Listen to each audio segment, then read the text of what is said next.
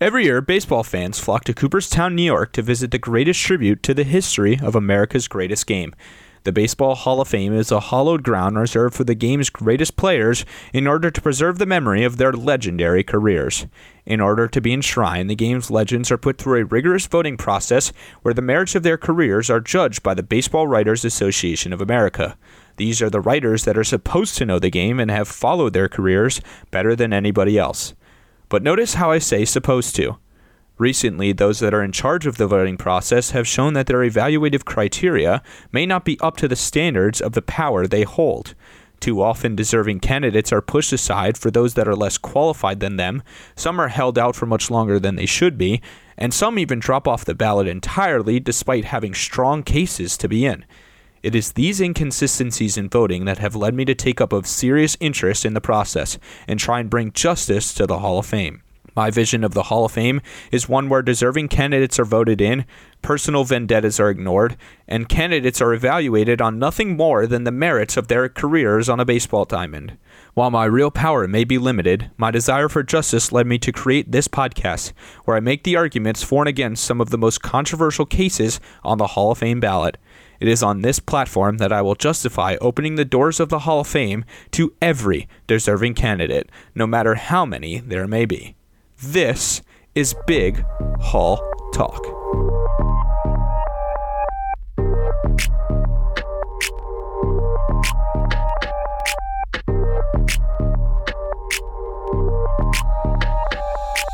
Welcome to Big Hall Talk, everybody. I'm Ethan Madowski, and I don't care how many players make the Hall of Fame, so long as the right ones do.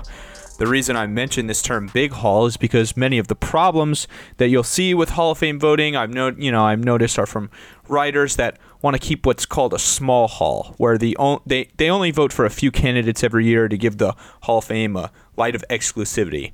But on this podcast, I will present some of the cases that big hall and small hall voters differ on, and I'll offer my personal opinion on whether those players are worthy or not. You'll see that I typically lean towards a big hall. Um, whether or not you agree um, will show what type of voter you are, and you know, all opinions on on all Hall of Famers are respected around here, unless you think that Omar Vizquel is a Hall of Famer. Um, but before we get into specific cases, let's go over some of the terms, stats, other topics and issues that you'll hear a lot in discussions about these players, um, so that you're familiar with how I'll evaluate these candidates and get an idea of the type of discussion ahead. So the first thing that we should really talk about is what kind of statistics you're going to hear me use a lot, because um, that's really what my a lot of my arguments are going to be based off of. So the first thing, you're going to hear me talk about slash lines all the time. A slash line is um, three or four statistics, depending on how you use them, um, and they're all averages. So batting average, on-base percentage, and slugging percentage. Slugging percentage is representative of how much power a guy hits for. And then O P S, um, it will be the last number that I talk about in a guy's slash line. That's just the combination of on-base and slugging. I think it's a much better um, metric for offensive production than batting averages. I don't really look too much into a guy's batting average anymore. That's something that a lot of old voters will do. Um They'll set this thre- this threshold that if a guy doesn't hit three hundred, he's not a Hall of Famer, which I think is ridiculous. Um, uh, uh, not hitting three hundred does not mean you weren't an amazing hitter or worthy of the Hall of Fame. Um, the next one, and this is really an important metric, is W A R, which is wins above replacement. Fangraphs, which is a site that you'll hear me reference a lot on here, defines it as an attempt by the sabermetric baseball community to summarize a player's total contributions to their team in one statistic. Basically, it's how many wins is a guy worth to your team.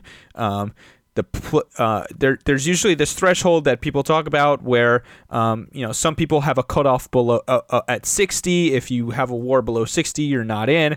I kind of see it fluctuating. Um, basically, fifty-five and above is really good. Um, you know, seventy is pretty much almost automatic.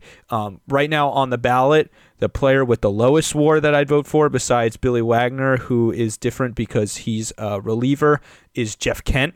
He has fifty-six W A R, so that just gives you an idea of the type of player that we'll be looking at. Um, Weighted runs created plus is my favorite metric personally. It really is basically just how many runs a player was worth to his team. The plus signifies that it talks about league average, and league average will always be one hundred. So every point above one hundred is one percent above league average, and every point below one hundred is one percent below league average. This is a really good measure of offensive performance um, because of that reason, because it's really easy to show how much better a guy is than average. Um, let's talk about some awards, and these are things that I'm going to be talking a lot about with guys. Um, you know, M V Ps, obviously. One can help the case. Um, you know, I talked about Jeff Kent. He's got one. That's a huge boost to his case. Um, gold gloves. The reason I really love gold gloves is because I'm not a huge fan of defensive metrics. I don't know a ton about them. I'm not really sure how much numbers can measure defense. Um, so I just really kind of go off the eye test, and gold gloves are a really good measure of the eye test, because if you're making the fat, flashiest plays, if you're making the simple plays, you know, um, or, or even the tough plays look, look easy, um, you're going to win gold gloves. And guys that win gold gloves, guys that really rack them up, um, you know, can be a huge boost to their case. I mean, Barry Bonds has eight gold gloves. Would you ever know that? No, but he was a tremendous defender, and having eight of them shows. Um, Also, it says you were the best defender at your position, you know, either one year or if you won them consistently, you were the best defender at your position for a long time. That's huge. Silver Sluggers is the same kind of thing. It's basically the gold glove, but it's for hitters. Were you ever the best hitter at your position? I think that's something that's very important. Um, with pitchers, the big one is Cy Young's, obviously. That's basically the pitcher M V P award. Um, you know, it... it, it It, it doesn't automatically disqual- qualify you if you have if you um, don't have a Cy Young. Um, you know, I don't love like Andy Pettit's case or uh, Mark Burley's case because they don't have one. But Curt Schilling doesn't have one, but his case is a lot stronger. Um, and so for that reason, you know, I kind of differ on those guys' cases. Um, but Cy Youngs are certainly a measure. Were you ever the best pitcher in the league? And if you were, were you the best pitcher in the league multiple times? All-star appearances aren't always the best representation of success because fans vote on them, um, but they show longevity. If you were an all-star for eight times, twelve times, thirteen times, whatever that may be, it shows that you were really good for a long time, and it also shows consistent recognition as one of the best players in the league because that's really what all-stars are all about. Um, Some of the issues that I'm going to, you know, you're going to hear me talk about in terms of why guys aren't getting in.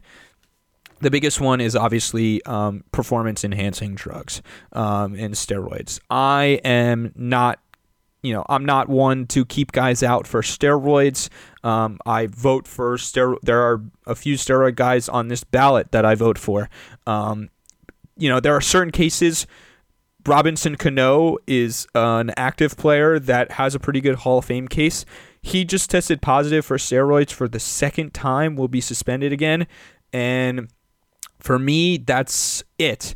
Um, you know, Manny Ramirez did the same thing. Um, his case is a lot stronger, and we'll talk about his case down the road. Um, so it's a very, very tough, you know, when it gets to that second one, it's very tough, but I'm not one to keep a guy out that is, um, you know, accused but never proven, or even if they just had um, one offense. The next one is character issues, and the big, ba- you know, the big name on this ballot is Curt Schilling. Um, Curt Schilling has made some extremely derogatory comments that I would never, ever agree with, um, and I really just, in a way, I kind of find him repulsive. I'm going to be honest, um, but I'm not here, you know, as I talked about. Voting for the merits on a baseball field and the baseball field only. And th- as as a Hall of Fame voter, it's not up to me to be the character police. I'm not here to, you know, punish you for being a bad person. If you were one of the best baseball players of your generation and you qualify for the Hall of Fame, I'm going to vote for you for the Hall of Fame. I'm not going to hold a personal vendetta against you. Um, longevity is another one. Um, You know, there are some instances where injuries derail a career. Andruw Jones um, is one of them. We'll talk about him next week um, or, or next episode. And um, he, you know, his career was kind of derailed by injuries. if a guy is qualified, injuries and how long they play should never be a reason to keep them out. Um, you know, the, if anything, they only would have had a better career without injury. So it's really hard. I'm not going to I'm also not going to reward guys that played forever. Um, you know, Vizquel played for twenty-four years. I'm not going to reward him just because he played forever. Um, the next one is ballparks. This is really, there's really only one ballpark where there, this comes into place, and that's Coors Field, which is at Mile High in Denver. The ball obviously flies out of there. These guys, it's not their fault that the that Major League Baseball put a team in Denver. Um, they they you know they didn't. create the team in Denver and say, I'm going to pl- make this team and play there. It's not a good reason to keep guys out. Um, Larry Walker, who just got in last year um, and is my guy, my king, Larry Walker. I love him. His case was, um, you know, he got held on in, out until the tenth year on the ballot, his final year, and he was so overqualified. Um, but he was kept out because many people, you know, didn't think his career was warranted um, because he played at Coors Field. I think that's ridiculous. Many stats these days are park adjusted. They show you how good a guy was at home and on the road, and they account for that kind of stuff. So I, I, I think that's a you know not a, a great reason to keep a guy out. And then the final one, um, and this one is something that kind of bothers me a lot, is you know the first ballot, first ballot Hall of Famers, and then dropping guys off a ballot. Yes, there are certain guys that have the um, you know status of being a first ballot Hall of Famer. The first time you're on the ballot, you're in. You were that good. But if I think that a guy is a Hall of Famer, why does it matter, you know, if it's the first year or the tenth year? If there's room for him on my ballot, um, then he's going to be on my ballot in year one. He's going to be in, on my ballot in year ten. I'm never going to take a guy off a ballot um, unless there's somebody else that pops up that I have to vote for and I run out of space. It, you know, that can some kind kind of depend on on um, ballot space with only ten votes, but there's no reason to ever drop a guy off a ballot that you voted for. If you're a, if you're a Hall of Famer in year one, you're a Hall of Famer in year ten, and that's just how um, it is. I'm not going to hold guys out. In you know, there's there's not a fourth ballot and a seventh ballot Hall of Famer. When you're a Hall of Famer, you're a Hall of Famer, and that's just kind of how I see it. Um, These are just some of the common topics that I'll be talking about on this podcast. Um, you know. Of the twenty-five names on the ballot, there are about twelve to fifteen that will receive legitimate consideration. Um, we'll discuss all of them um, starting on the next episode, and we're going to talk about possibly the most intriguing case on the ballot. And Andruw Jones, the center fielder, longtime Atlanta Brave, um, a career derailed by injuries, as I mentioned. So that will be the first case that we'll be exploring. Is his defensive value and power hitting ability enough to overcome his lack of longevity and mediocre batting average? Is Jones's place at the heart of one of the great powerhouses of the nineties a legitimate reason for him to get in? To me, it's the most interesting case on the ballot, and we'll discuss it on the next episode of Big Hall.